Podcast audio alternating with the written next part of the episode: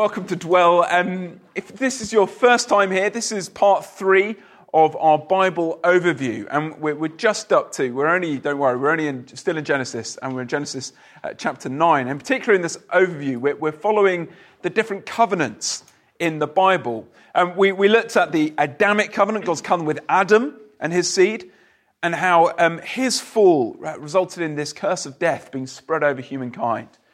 And uh, last time we saw God's covenant with Noah, the Noahic covenant, um, how God promised through Noah, because of his obedience, God is still going to preserve this sinful creation till the Redeemer uh, could come. And um, we saw that there are two different types of covenants. And uh, this is new to you, just a little recap. Um, we have a type, we might call it a king's contract. A king's contract um, where um, you're like this is like the Adamic covenant. Here you go, Adam. You're in the garden by grace. He's done nothing to earn it. He's just plopped in this garden, made, created. Ta-da! Here you go. Enjoy it. But then to stay in the garden, he has to obey. So to remain there, he needs obedience. And his, his blessings or curse are the outcome, depending if he obeys or disobeys. That, that's a, what we might call a, a contract, a king's contract, or the posh term, a suzerain vassal treaty. The other type is what we saw with Noah. The Noahic covenant is a different type. Um, it's where that, that covenant was cut. They were in as a result of Noah's obedience. He was the figurehead of that covenant, and because of his righteous obedience, well, that's what triggers this covenant. And it means it's on by grace for his offspring. So even though God says after the flood, humankind hasn't changed, they're still wicked, God says, nonetheless, I'm still going to preserve creation so that the Redeemer might come. And so anyone who's in union with that covenant head, Noah, uh, is blessed. And we're going to see throughout this overview that we, we keep need to referring back to this because there are two types of diagram, uh, two types of covenant. They're, they're not all the same. So then, just to remind us where we are, if you want to fill in this box on your handouts, by the way, you should have a handout. And um, so, how would you fill in this box? Well, who are God's people in chapter 9 after this covenant? Well, it's, it's Noah, isn't it? It's Noah and his offspring, Noah and his seed his different his three boys and, uh, and their families. Uh, what is God's place? Well, remember how God's curse has been partially lifted off the ground as a result of Noah. And what does he do? He plants this garden, plants a vineyard. It seems like it's a new beginning. It seems like a new creation, a new beginning. And what does God do? God's presence. Well, God blesses all of creation. And, and he gives them that sign of the rainbow, that promise to, to uphold his covenant. Uh, that, that, the boundaries uh, that, he put, that he put in place in Genesis 1, he would maintain, uh, even though uh, mankind is still, um, is still wicked. So, God's people, God's place, God's presence. And that's where we got to last time by way of recap. Okay, look, turn with me to Genesis chapter 9, verse 1 of your Bibles.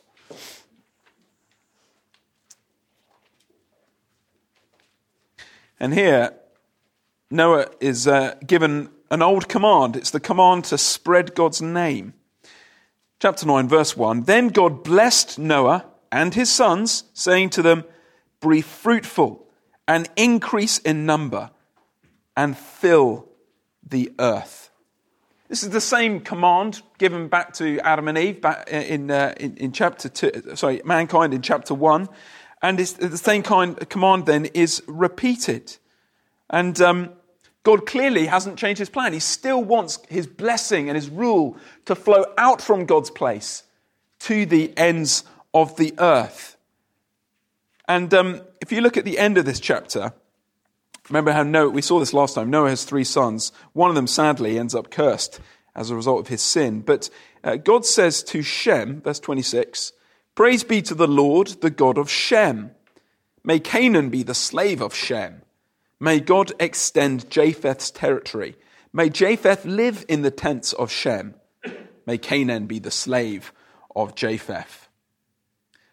So Shem is the blessed line. He's the one through whom the, the promised seed would come. And Shem's name means just that name. Shem is the line through whom God will spread his name to the ends of the earth. And even here, we have a promise of that. The Japhethites is where all the Gentiles came from. We're Japhethites, everyone in this room. Hello. And we one day are going to, it says here, will dwell in the tents of Shem. the, the, the Gentiles will come to be blessed through Shem, through him. And we're going to see how uh, later in this overview. So there's an old command being repeated. And it, if you look in chapter 10, it looks like a very promising start. Um, the, uh, as we read about how the Japhethites and the Hamites and the Semites, they all spread out uh, to the ends of the earth. Well, at this point, they don't spread out, but it says they do. Um, we're, we're, told that there are various different places they go to, the different na- nations which they settle, different cities that they build, the different languages that they speak. Uh, in total, there are 70 nations here, all from, uh, and if you see from this diagram, you kind of see where they all end up going. You see where Hamat and the Shemites and the, and the Japhethites, um, and uh, that's, that's where they he- head to. And um, but what the question is, what, what precipitated this worldwide expansion? What led to all these nations going all over the place? Well, the answer is actually in chapter 11. Chapter 11 chronologically should happen first. Um, so, uh, chapter 10 looks like obedience, mankind spreading out in obedience to God's will.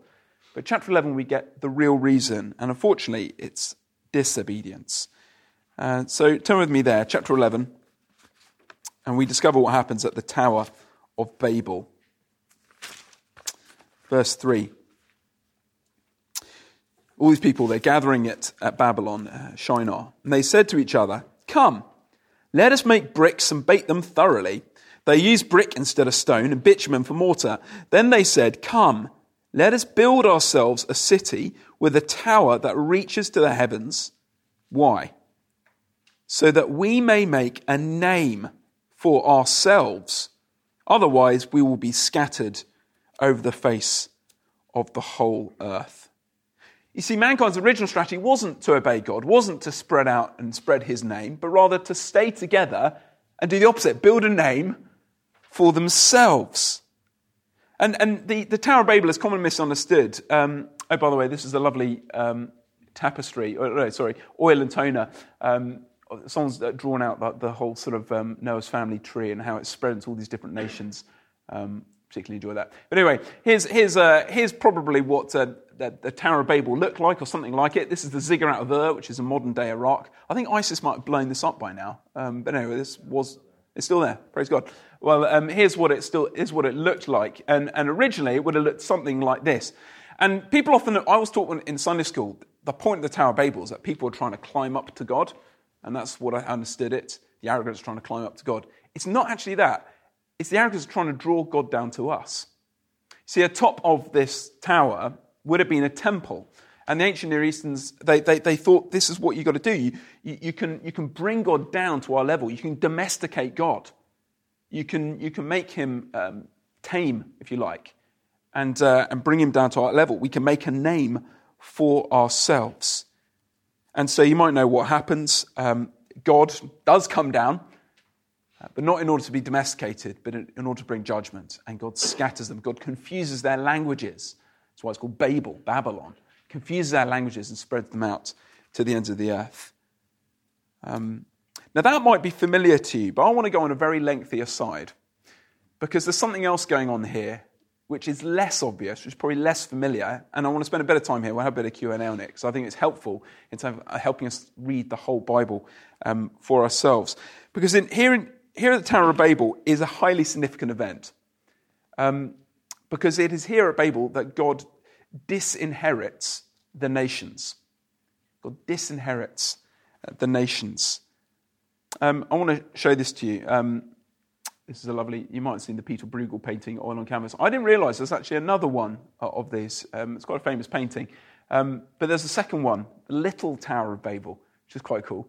And uh, what, what building does that remind you of? Colosseum. Colosseum. Yeah, it's saying like, ah, oh, the Romans. Yeah.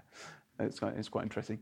Anyway, I wonder what you make of this. So th- this is um, from 1 Chronicles, and um, you might know Chronicles begins by repeating the same genealogies in Genesis, but he, he adds a comment he speaks of, um, of, it says this two sons were born to Eber.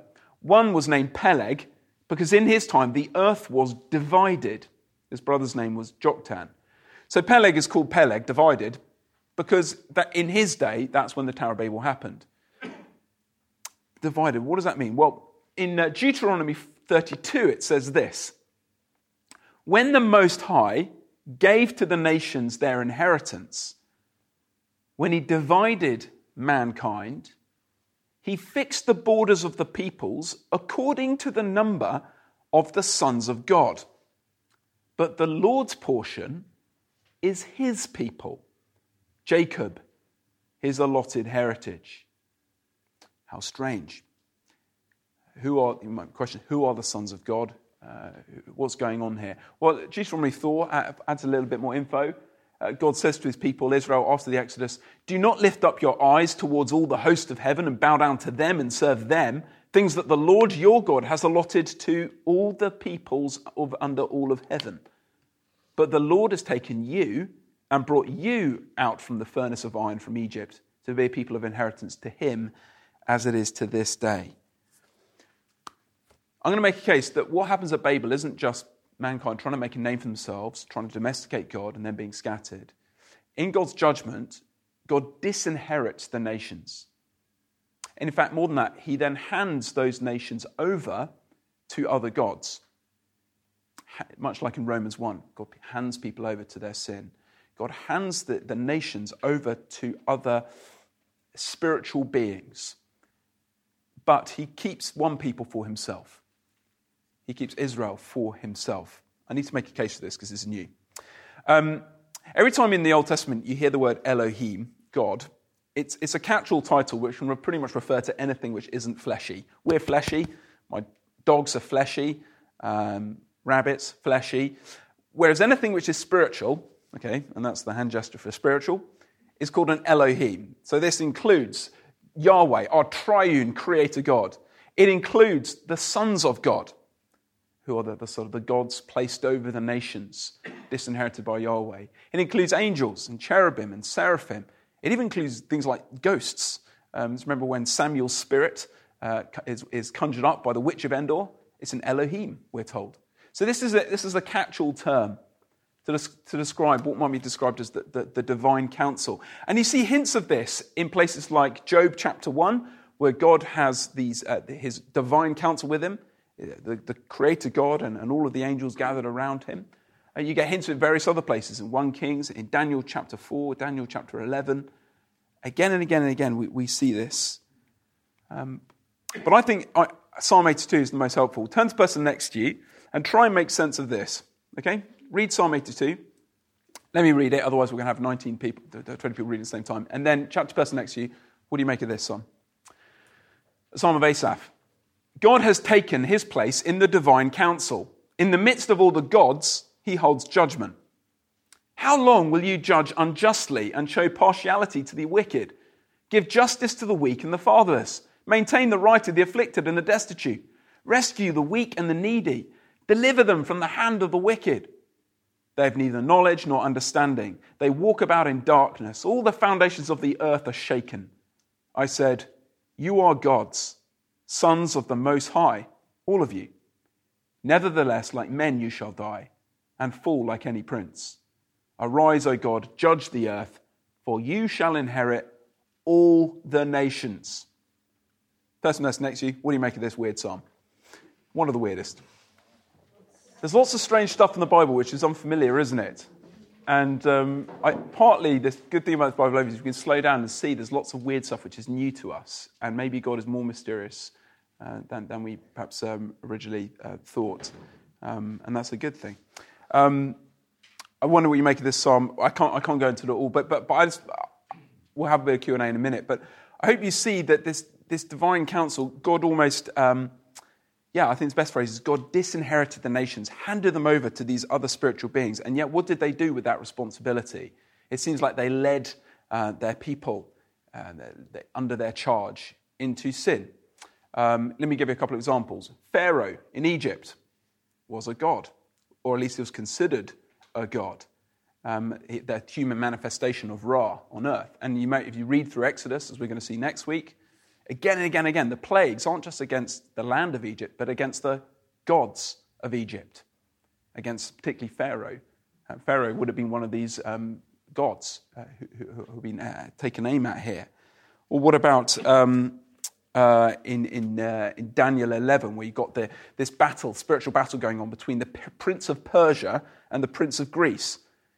Um, whilst down below, there's an earthly battle going on between Persia and Greece. And there's like, a, there's like these um, they're spiritual representatives duking it out. Meanwhile, there's earthly battles going on. Do you see it's strange? But I think that this is what we're teaching. And I think the reason this, this will help us in coming uh, weeks to get our heads around this. So there we go. So um, God's people sinfully desiring, uh, to, sorry, uh, mankind desiring to make a name for themselves and, uh, and God scatters them. But there's one guy he keeps. And so notice after the Tower of Babel, we then follow the account of Shem's family tree. Again, his name meaning name. And it lands on a chap called Abraham. It's clearly through Abraham and his seed that blessing is going to come to all the nations. But the curious thing about Abraham is verse 28. He is living in Ur of the Chaldeans. In fact, we're told elsewhere that he's an idolater. In Joshua 24, uh, we're told that uh, Abraham is an idolater from Ur of the Chaldeans. In other words, he's an idolater from Babylon. And that is the guy whose line we're going to chase after a bit of Q&A. Good. Should we go into a bit of Q&A now? Yep, so um, um, do, do, I think that um, behind a human king like the Pharaoh, yeah. there is a spiritual reality um, and a, a, demonic reality um, which, which, stands behind that? Um, well, certainly, with, with in Pharaoh's case, yes. Um, I, I, think he was clearly a man, he was human. Yeah. And yet it was believed that he was a representative of Ra, of, of, of the divine. Do I think Ra you know, is as everything you know that that um, the, the, Egyptians believed he was. Well, well no, uh, um, but clearly, as you read through the Old Testament, um, in Isaiah you have places where it says that, that there are no gods at all. But but I think sometimes we read that verse and we think, therefore, there's no. Um, basically, it's just God, um, perhaps a few angels, and then and then created world. And we forget there is a whole whole spiritual realm. There are angels, there are demons, there are principalities and powers. There's, there's all this other stuff going on. Um, and uh, yeah, I, I, think as you read the Old Testament, there is a spiritual reality behind these idols. So um, the point in Isaiah, I think, is that someone, you know, lops down a tree and, you know, makes some food on half the wood and then makes an idol out the other half and bows down. And Isaiah says, well, that's stupid. It's not a God, is it? Um, but I think it's talking about the wood. I think behind that piece of wood, there is a spiritual reality. Um, if you turn to 1 Corinthians 10, I can show you this in the New Testament in a, in a, in a clearer way, perhaps. Um, I mean, obviously, there's, there's, a lot of mystery here, so I can't give you really clear answers as I perhaps would like. Um, uh, thank you very much. Uh, chapter 10, verse 18. Uh, Consider the people of Israel. Do not those who eat the sacrifices participate in the altar? Do I mean then that food sacrificed to an idol is anything, or that an idol is anything? No. But the sacrifices of pagans are offered to demons, not to God. And I do not want you to be participants with demons. You cannot drink the cup of the Lord and the cup of demons too. You cannot have, be part of the Lord's table and the table of demons.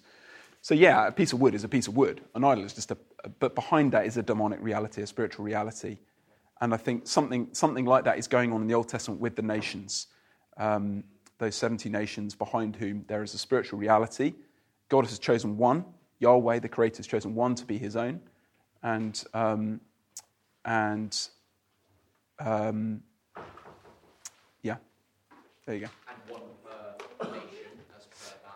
Yeah, so there's it's interesting, I'm going to come to this later, but why there are 70 nations uh, in, in Genesis 10, and when Jesus sends out disciples in Luke's gospel, it's 70 to the nations. What are they doing? Proclaiming the kingdom of God, uh, proclaiming that, that, that, um, that, those nations which were disinherited are, are, now welcome back in. And that's it's Jesus proclaiming that. Um, so the reason I go into this is because I think it really helps us understand the Gospels in particular um, understanding the significance of, uh, of Babel. Yeah. Yes. So, in a materialistic, secular, atheistic culture, how on earth do we make sense of or apply this idea that there is a spiritual realm which stands behind those things? Yeah. I'm, I'm afraid being, being a Christian means we're weird in that we do believe in a spiritual realm. And our friends who are materialistic, then they're, they're going to find this hard. But and our temptation, and I think the temptation of evangelical churches like ours, has been to shy away from the weirdness. we talk about God as creator. We don't really like talking about angels so much and demons so much because they're a bit weird, aren't they? And our friends might freak out about that. Um, but yeah, no, I think there is there is definitely a, a spiritual realm, and um, um, yeah, I, think we can't really avoid that. But yes, I, how to make sense of it with our friends? I go to Jesus Christ. Jesus, what does Jesus Christ do? You know, he reveals God to us, reveals the spiritual realm, pulls, pulls it back. I go to him yeah, so Charlie's question is, you know, what about the gods of this age? So is, it, is, is like Jupiter and, you, know, Marduk and all of the other ancient gods, are they sort of hanging around, just bombing around, not really knowing what to do? I, I don't think God's concerned with necessarily with the specific deities. It's just that behind those things which people worship, be it Jupiter, be it Marduk, there is a, a demonic or a spiritual being which is real. I don't know what his name is. um, but um, yeah, I, th- I, th- I think we have to have to conclude that those things are real. That, um, and we're going to see the significance of this as we come to the conquest narratives in particular. Um, we're going to come to that. So, the, Bill's question is about spiritual battle. And um, when we get to the Gospels, we see the value of this. Because I, um, I mentioned last week that the, obviously the, the fall is really significant. Fall in Adam and Eve, the fall is really significant to, to the epistles, to, to, uh, to Paul's writing. In the Gospels, I'd argue that this event is more significant and, and, and, the kingdom, the notion of the kingdom of God and, and, and the versus Jesus versus the demonic. I, I think this is a key event. Um, you, sorry, so Charlie's question is about, I think, the creation mandate. Um, so fill the earth and subdue it. And, um, uh, sorry, and how is it, how, what's the exact difference? I need to look. Yeah, there's no subdue it. Um, so Charlie observed there's no subdue in the chapter 9 version of the creation mandate, which is correct, but that then comes later um, when he says that the animals will dread, will, that verse 2, the fear and dread of you will fall on the beasts of the earth. So the principle of subduing and, and, and animals um, is kind of there in verse 2. I, I, don't think we need to read into it hugely.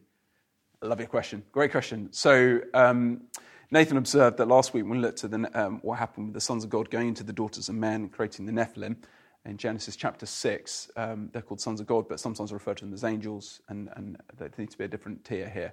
Um, good question. Two things stand that. Firstly, in, we looked at that ma- massive structure of Genesis 6 to 9, which is like a big, Big Mac. Remember that? The big chiasm. Um, chapter 6, the, the, the, of, the sons of God going into parallels Babel. So on that big structure, they, they parallel one another, which indicates they should be understood in light of each other. Um, the reason I said there were angels is because in the New Testament, when Peter and Jude write about chapter 6, it, it calls them angels, because uh, that's, that, that's the Greek word which they used, and they didn't call them sons of God. So I, I co opted their phrase. Um, but yes, it, it seems if the sons of God are you know, a part of his council, the angels are just servants. Yeah. Good. Right, let's meet this chap, Abraham, then. So remember, he is a Chaldean idolater. Uh, he doesn't look like the, the best guy uh, for, for God to choose.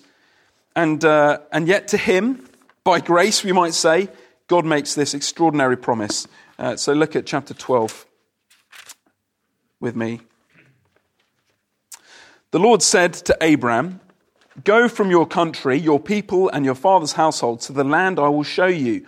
I will make you into a great nation. I will bless you. I will make your name, ding, ding, ding, ding, ding, great. And you will be a blessing. And I will bless those who bless you. Whoever curses you, I will curse.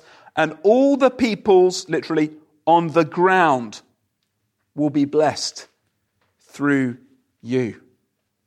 So God makes this threefold promise. If you want to fill in this box, who are God's people now? He's just disinherited all the nations, and yet, through this man, God is going to make a name for himself, a nation for himself, a blessed people. Uh, where is God's place? Well, it's going to be a, a specific land. Uh, the land which God was going to show. Um, God's presence, well, all God's people, all the peoples on earth will be blessed through him. This is the Shemite we've been looking for. This is the seed we've been looking for. All the ground will be blessed. And so, what does Abraham do? Verse 7 he obeys. The Lord appeared to Abraham and said, To your seed, to your offspring, I will give this ground. And so he built an altar there to the Lord who had appeared to him. So it looks like a cracking start for Abraham, doesn't it? He leaves his hometown, he leaves Babylon, he goes to this land which, which God shows him, and here he is leaving Haran, um, where he's um, to, to, to, find the promised land. And you can see where he had to go to. Ur is really far east. Remember, east is bad in the Bible, particularly in Genesis. East bad, west good. And he goes all the way from Ur via Babylon um, down uh, to the promised land. And that's where he, he makes this offering. And we might think, well, brilliant. Um, why, doesn't, why doesn't it end there? Well, all along the way, Abraham makes various massive errors of judgment. And what does Abraham do with this promise? Well, he's in the land, and then a famine hits. And instead of trusting God, what does he do? He goes to Egypt. And for the first readers of Genesis, that's a terrible idea, because Egypt is synonymous with slavery. And um, Abraham is um, uh, slightly gutted because his wife, Sarai, is really attractive. And he's worried that Pharaoh might you know, want her for himself and so cause harm to, to him. And, and Abraham's quite fond of himself. And so what does he do? He pretends that uh, Sarai is his sister. Um, so Pharaoh obviously makes his moves on Sarai. And, just to, and, and just to keep himself safe, he goes, yeah, yeah, fine, go ahead, because he doesn't want to get on the wrong side of Pharaoh. Essentially, he uses his wife like a meat shield. he doesn't want to get in trouble, so he pushes her in the way. He's a terrible husband to save his own life. Um, there's a lesson here. Don't read the Old Testament like a morality tale. Okay? If you're looking for good ethics, don't, don't read the Old Testament like it's, it, you know, it's a list of nice morals for you to follow. You shouldn't push your wife in front of a bus to save your own. Um, but that's what Abraham did. So there you go. Now you learned something. Um, but then in chapter 13, um, there's this massive battle. Abraham and his nephew Lot split up and, um, and, and they, they go to separate places. But, the, but then this almighty battle um, um breaks out um, between, uh, between five kings and four kings. And it's like this massive Lord of the Rings style epic sort of um, uh, battle. And Lot's, poor Lot's like stuck right in the middle. Um, Lot is, is uh, camping near the city of Sodom, and he gets caught up in the warfare and the bloodshed, and he gets taken captive like an idiot. And that means Abram, ugh, Abram has to go and, sort, go and rescue him. So Abram takes a, a 318 crack troops of his own. Okay, Abram and the 300. And uh, make a great film. And he goes and rescues Lot. And, and Abram steps into this battle and rescues his nephew and, and, and does this great deed. And at the end of this battle, um, the, the king of Sodom's really grateful for Abraham and his crack troops stepping in to help. And, um, and, and, and the king of Sodom offers him some of the spoils of the battle, some of the spoils of war. But Abraham refuses in, because he doesn't want to have anything to do with Sodom. But instead, he, he is blessed by the king of Jerusalem, the king of Salem, a, a chap called Melchizedek. And uh, this is quite a, a significant moment, this, this enormous battle.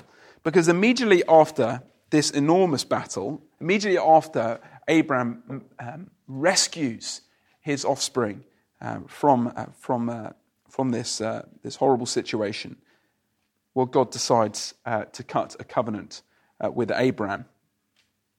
So let me uh, read chapter 15 and verse 1. After this, that is, after this battle, and that's significant, the word of the Lord came to Abram in a vision. Do not be afraid, Abraham? I am your shield, your very great reward. But Abraham said, Sovereign Lord, what can you give me since I remain childless? And the one who will inherit my estate is Eliezer of Damascus. And Abraham said, You have given me no children, so a servant of my household will be my heir. Then the word of the Lord came to him This man will not be your heir, but a son who is your own flesh and blood will be your heir. He took him outside and said, Look up at the sky, count the stars, if indeed you can count them. And he said to him, So shall your offspring, so shall your seed be. Abraham believed the Lord, and he credited it to him as righteousness. He also said to him, I am the Lord who brought you out of Ur of the Chaldeans to give you this land and take possession of it. So notice how all the, the repeated language um, of stars and sand and land, oh, God reiterates this promise. Um, and I want to see here that the type of covenant being cut here is really important. Again, it's an inherited reward. Uh, this covenant is cut in response to Abraham's obedience. He's just rescued his, uh, his he's done this amazing, fantastic battle, victory. We're in by the obedience of the covenant head. But then we're on by grace for his offspring. And so anyone in union with Abraham is blessed and so the question is well, how can, how, how can Abraham know that God's going to keep his promise? Well, God then makes this oath, a self maledictory oath. And um, this uh, picture sort of sums it up. God, God, tells Abraham to get a whole bunch of animals, um, an, oath, a heifer, a bunch of, bunch of birds, and to then cut each of them in half. Okay? And it's just a bloody mess. You know, half a cow here, half a cow here, half a goat here, half a goat here, half a sheep here, half a sheep here. And then Abraham sort of collapses and falls into a, a, a, deep sleep. But in his dream, he sort of, in this vision, he sees this flaming brazier passing between the two halves of each of the, of the animals. It's what's called a self maledictory oath. Uh, an oath which someone says, if I break this, if I break my promise, so shall it happen to me. And this was a common way in ancient Near East that people made oaths. They cut animals in half and walked in between them, said, If I break my promise, let me be cut in half. That's what God says to Abraham. It's just like the, I guess, if the rainbow is a, is a bow pointing upwards, well, I guess this is a similar self maledictory oath. God's making a promise which he himself cannot break. Well, in later chapters, um, the, uh, uh, more and more details are added to this uh, covenant. Um, so cha- turn with me to uh, chapter 16, um, sorry, chapter 17, and we're going to read about what happens with circumcision. Incidentally, this is a hilarious picture. This was in someone's Bible. Um, it's an angel helping Abraham work out how exactly to circumcise himself. Imagine reading your quiet time and having that little picture pop up. Is that an aid to your devotions? I don't know. But the, the monk who, yeah, anyway, the monk who did that was probably having a laugh. Um, let's read chapter 17. When Abraham was 99 years old, the Lord appeared to him and said, I am God Almighty. Walk before me faithfully and be blameless. Then I will make my covenant between me and you, and I will greatly increase your numbers. Abraham fell down, and God said to him, As for me, this is my covenant with you. You will, you will be the father of many nations. No longer will you be called Abram, your name will be Abraham, for I have made you a father of many nations. I will make you very fruitful. I will make nations of you, and the kings will come from you. I will establish my covenant as an everlasting covenant between me and you and your offspring after you for the generations to come to be your God and the God of your offspring after you, and so on and so forth. Um, so, various different elements uh, added. Um, God uh, says, um, uh, You're going to. Abram's renamed. It was Abraham, now he's Abraham, which means he, his name means father of nations. So, again, we're thinking he is the Shemite in whom all the Japhethites are going to come and dwell. His wife, Sarai, becomes Sarah, which means princess, which indicates there's going to be a royal offspring coming from her. And so he's given uh, circumcision as a specific sign for this covenant. And circumcision kind of means three things it's a sign of, um, of covenant, it's just that uh, for Abraham's children. So later we read if Abraham doesn't circumcise his children, well, look what happens, verse 4. Um, is that right? Verse 14, sorry. Verse 14. Any uncircumcised male who has not been circumcised in the flesh will be cut off from his people. He has broken my covenant. So if Abraham doesn't circumcise any of the boys in his household, any of the children uh, or, or, the male servants in his household, they are cut off. So circumcision is a sign of covenant. It's also a sign of consecration. Um, it's common in the ancient Near East for people to cut off the foreskin if there were priests.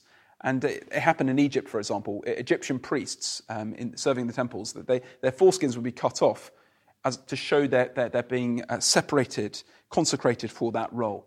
And I think it suggests that Israel, as a nation of priests, they're all to be set, uh, they're all to be set apart in, in order to witness to the nations.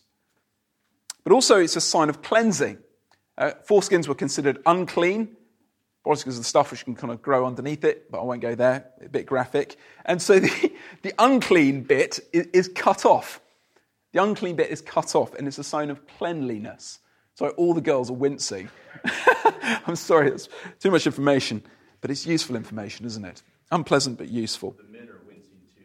Yeah, yeah, they are. Yes, we're going to come to the new covenant, but aren't we grateful for the new covenant? Yes, we are. Okay, so there is this uh, sign to, to, pass on. Um, and uh, in between uh, chapters um, 17 and onwards, again, Abraham keeps on making a whole bunch of catastrophic errors. Um, he, chapter 16, in fact, he marries his, his maidservant Hagar. Um, then he, um, uh, he does some good stuff, like he intercedes for his nephew Lot, who somehow moves into Sodom, which is a terrible idea. Then in chapter 20, guess what? Abraham goes to um, a foreign land because of a famine. Sound familiar? And he, he's worried about the prettiness of his wife because of the king there. Sound familiar? And guess what Abraham does this time? He pushes his wife in front again of the bus and, um, and, gets, uh, and, and, and, tries to save his own skin. So Abraham, again, is he, he's screwing up repeatedly. He's not the model husband, far from it. He keeps on messing up. But then in chapter 22, we get this key test of faith. So look at verse 16 and 18, chapter 22. So, uh, just to pray, see the, what happens. Um, God, off, God, obviously, Abraham has a son at this point through, through Sarah, Isaac, miraculously given because of our ancient age. And God asks Abraham to sacrifice his son, his only son. This is the one through whom all the promises are hanging. And God says, Now, now, now kill him, offer him up to me. It's a test of his faith. Um, uh, Abraham, uh, Isaac would have been uh, a, not a boy at this age, but, but a man. So he would have gone along with this willingly. And, and that's what he did. So a- Abraham and his son walk up this mountain, Isaac carrying the wood. And, and there, as you might know the story, just as they're about to, Abraham's just about to thrust his dagger uh, to kill his son, an angel stops him, saying, Don't do this. In fact, you might, from this Caravaggio painting, there's a ram caught in a thicket nearby. Um, and and uh, he says, no, this, this sacrifice, this is what you should do instead. it's a test of Abraham's faith. Um, and incidentally, do you know what that mountain became? This mountain, Mount Moriah? The temple. Yeah, that's right. So this is, this is Jerusalem, what the city which would become Jerusalem. This is where the temple would be built, at Mount Moriah. Um, so look at verse 16. The angel, sorry, verse 15, the angel of the Lord called to Abraham from heaven a second time and said, I swear by myself, declares the Lord, that because you have done this and have not withheld your son, your only son, I will surely bless you and make your descendants as numerous as the stars in the sky and as the sand in the seashore.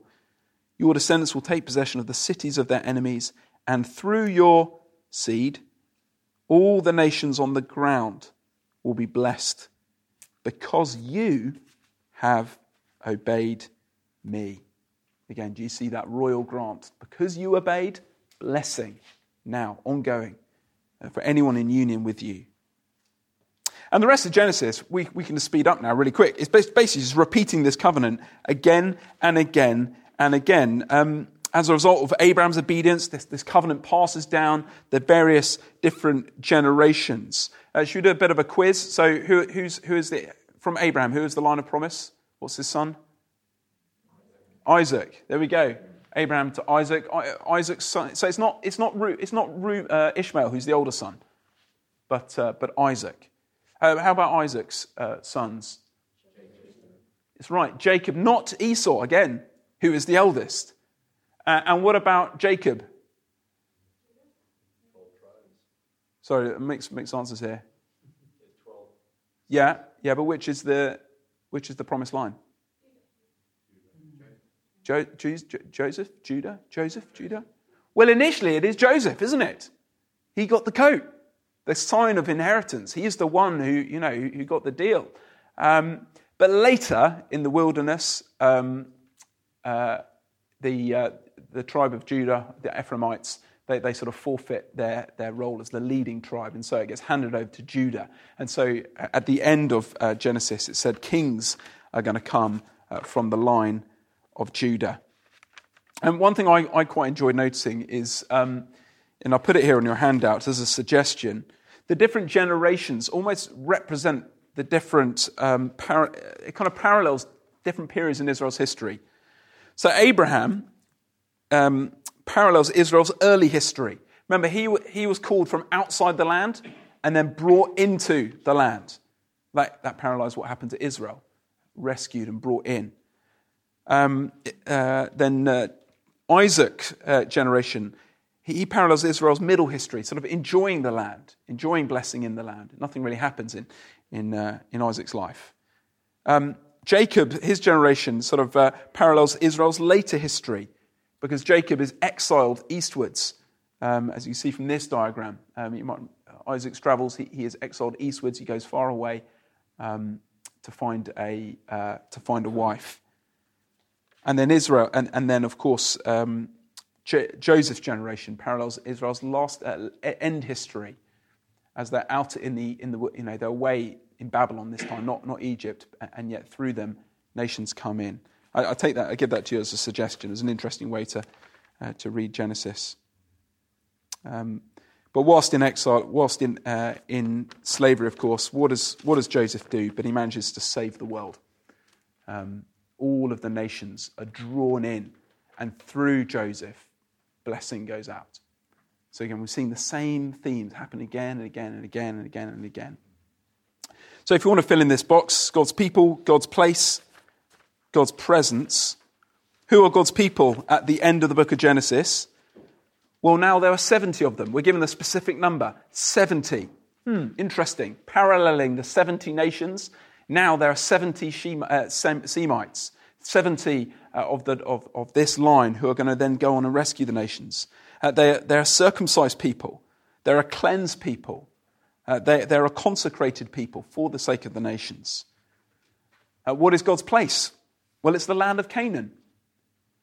But it, there's a problem because they're currently in Egypt. And what is God's presence? Well, through them, blessing will come to the nations. Um, just answer from the floor. In, in, what way is Abraham a lot like us? Okay, anyone want to share any, any insights from Romans 4? Just shout them out where you are. Yeah, he made, yeah, made serious mistakes, didn't he? Brilliant. He was believed God. It was credited him as righteous. So he made a whole bunch of serious mistakes. Um, and yet he believed. He, he, simply trusted. He didn't earn it. He didn't work for it. It's by grace, but through faith. And Abraham was saved. Now that's that's like us, isn't it? We're saved by grace alone, grace alone by faith alone, exactly as we, we, we heard this morning. Uh, circumcision um, came many, many, many years after God already credited to him righteousness. So Abraham was not saved by his, uh, his, his, circumcision or, or, or saved by his works. He himself was saved by faith. But what does James say? You guys on this side. How would you add to that? What would you, how would you caveat that? Yes, he's a friend of God. Yeah? Because these two passages are, are often contrasted. People go, aha, how can, how can Romans 4 be true if, if James 2 is true? Yes, and that's, that's it, isn't it? So Abraham was justified when he believed um, in, in Genesis 15. But having been justified, works followed inevitably. and his works were the evidence of saving faith. So James is writing to Christians uh, who are kind of um, thinking, ah, grace, I'm going to do what I like now. He's saying, no, works follow um, being saved by faith. Whereas Paul is writing to Christians who, who are being tempted to think that they need to do things in order to be saved. He's saying, no, you're saved by grace alone. So two different audiences, but both the same message. But the point I want to show you here is Abraham is, is a model believer. He's a type of believer. He's a sinner who himself was saved by faith alone. And that's really important. And I think we're used to thinking of Abraham like that, aren't we? And, and that's why in, um, uh, in Galatians, Paul says the Abrahamic covenant is the gospel preached in advance. Because it's the same gospel. It's the same as the new covenant, which we're going to come to in weeks, in coming weeks. But the thing I think is less familiar for us here is of us to think of Abraham not just as a prototype believer, but also as a, a, a prototype Christ, a model, a foreshadowing of the Christ to come. So look at Genesis 26, uh, 4 to 5. This is what God says to Isaac. God promises Isaac, I will make your descendants as numerous as the stars in the sky. I will give them all these lands, and through your seed, all nations on earth will be blessed. Why? because Abraham obeyed me and did everything I required of him, keeping my commands, my decrees, and my instructions. Abraham is a, model, is a prototype Christ, and um, it is through his, um, uh, it is through. Uh, I'm going to go back to this diagram here. It is through Abraham's obedience that this covenant is cut and then it is on by grace for his offspring, whether that's Isaac or Jacob or whoever, or going onwards and onwards. And anyone in union with him through that sign of circumcision is, is, is, is, is blessed. And Abraham is a prophet, he speaks with God. He is a priest who offers sacrifices to God. He is a king uh, because he brings rest and peace after that battle. So, Abraham's obedience as a type of Christ is what wins blessing uh, for his offspring. And I guess uh, there are various ways in which we, we see that. In the same way that Abraham kept on pushing his wife in front of the bus, multiple occasions. Well, we, what does Christ do? Well, the exact opposite. Uh, Christ steps in front of the bus instead of his wife, the church. Um, see, again and again, Abraham foreshadows Christ, either positively or, or, or negatively. So the Abrahamic covenant is the gospel preached in advance. Uh, two closing applications before we go to Q and A. Um, two things I want, to, I want to show us here. It's really important that we receive the sign of faith. Really, really important. Um, Jesus repeats the command for all his followers to receive the covenant sign of baptism. That is not optional. Uh, yes, you're saved by faith alone, but Jesus says you must be baptized. And that is why, if, if you're not baptized, you really must be. You really should be.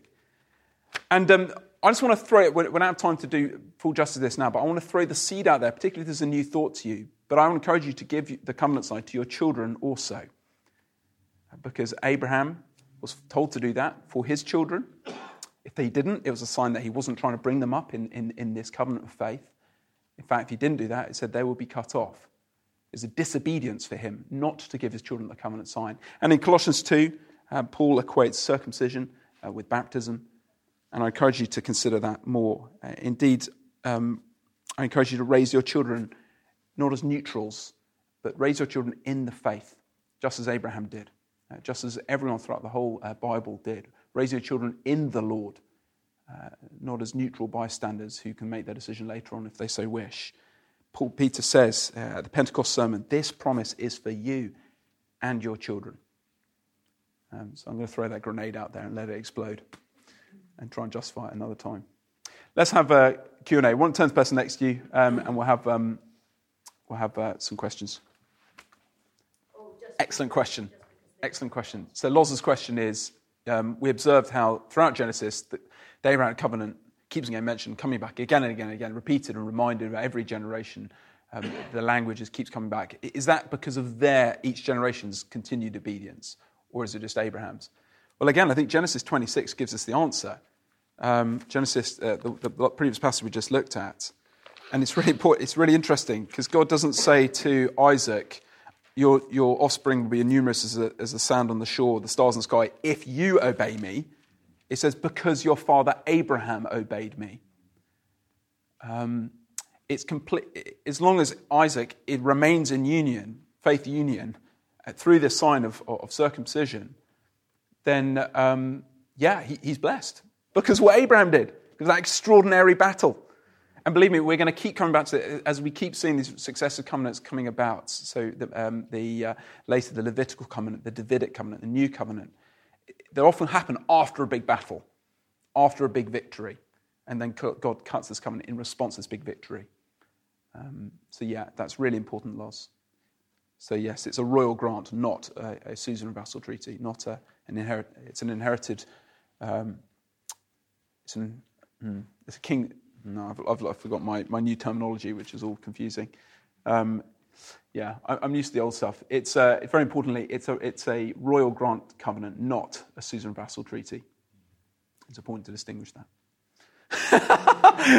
That's a brilliant preamble to, really, to what is actually a very simple question. Um, so Josh's question after a very lengthy preamble was, can I baptize, can he baptize people? Can anyone baptize anyone? Do you know, interestingly, yes. Yes. Um, it, it, it, it's true in every Christian denomination that anyone can baptize anyone, as long as the, the words are, I baptize you in the name of the Father, the Son, and the Holy Spirit. If I was a Roman Catholic priest, I'd be saying that, um, but I'm not. Um, as, a, as, an Anglican minister, that, that is true. Anyone can baptize anyone. Um, and uh, that's because it's, it's an evangelistic thing. Ideally, though, baptism should be public. It's, it's, not, it's not just um, a lot of people think about baptism completely wrong, and it winds me up the no end. But a lot of people think it's merely me saying to God, "I am now yours." So I now, I, I'm now trusting you, God, and they individualize it. It's not. It's a sign from God to us. So Jesus' public baptism. God says, "You are my son, whom I love, whom, with whom I'm well pleased." And anyone who's baptized, they receive that sign. And so the other day when we baptized Jake um, and, and Liz and her daughter Erin we all witnessed that sign. And when we saw them going down and up, we saw our baptism. So it should be a public sign, much like the Lord's Supper is a public sign. It's for the benefit of the church. So, I, so normatively, it'll be at the church gathering. So normatively, it would be um, the pastor or one of the elders doing the baptism. Um, but I, I, you know, if someone's at death's door and uh, so, oh, hang on, I'm going to go get ministers to baptize you. No, he's baptizing. So the question is the same apply for the Lord's Supper, communion. Um, the Lord's Supper is subtly different because it's like a, um, it's like a visual sermon. And um, in the same way that, probably the most helpful thing to say, a, a part of the Lord's Supper is discipline. And it's important that elders are able to refuse the Lord's Supper to those who they know to be in unrepentant sin. And so, um, again, normatively, even though the Bible doesn't say this, throughout church history, there's a wisdom in that the elders are those who distribute bread and wine, um, because they are the stewards who are there to feed God's people in, Jesus' various parables, um, but also because they they can then uh, discipline and, and, and, withhold Lord's bread and wine from those they know to be in repent, unrepentant sin, whereas it'd be hard for Joe Bloggs to do that. There you go. Roland's question is Is there a distinction between circumcision, which is probably private, and baptism, which is quite public? Well, actually, surprisingly, in the Old Testament, circumcision isn't that private. Um, if you know anything about Jews, um, if you've got Jewish friends, you know, circumcisions are quite public affairs. And, and they, the, the, rabbi would normally do it with a flint knife in public, with, in front of, it's the whole party. You know, that, that it's a big thing on the eighth day to have your, your son circumcised. It's a huge thing. Because, you know, nearly all of Paul's letters writing to, to, to, to churches which are predominantly Jewish, um, or his, he's really talking about, I'm saying, well, how would anyone know anyone's Jewish? It's not like everyone's walking around with they going, hey, I'm Jewish. You know, like, how would anyone know? Um, and I, I think um, it, there, are, there, are, other external signifiers, but, but certainly circumcision is definitely a public thing, both at, at, at, when it normatively happens uh, at birth, eight days after birth, uh, but also it's a, it's a sign of, I guess it's, um, it's a synecdoche of the whole. It's, it, circumcision becomes a, a bit like we, talk about a jumbo jet or a jump, you know, people talk about jumbo jet. Well, jumbo jet, jumbo jet is just the engine. But so if I say, oh, it's a jumbo jet, you know what I'm saying. I'm not saying there's an engine flying through the sky. I'm saying there's an aeroplane flying through the sky. but it's the jumbo jet which is powering it. That it's the synecdoche, that the, the small bit represents the whole. And I think it's similar to circumcision. Um, circumcision became a synecdoche. It's, it's like I'm a, a, small bit representing obedience of the whole Jewish law. And yeah. Thank you, Rani. So, isn't it good to see that this theme of God's blessing going to the ends of the earth, God spreading his name to the ends of the earth, is not a small theme in the Bible. It's everywhere. And we're going to come on to that next time. So hopefully what we've seen today is how God's, even though God disinherited the nations at Babel, handing them over to other spiritual beings, handing people over to their idolatry and to their sin, and God still has a plan to one day inherit them back in. And I just don't want to spoil the story, um, but Jesus is a big part of that.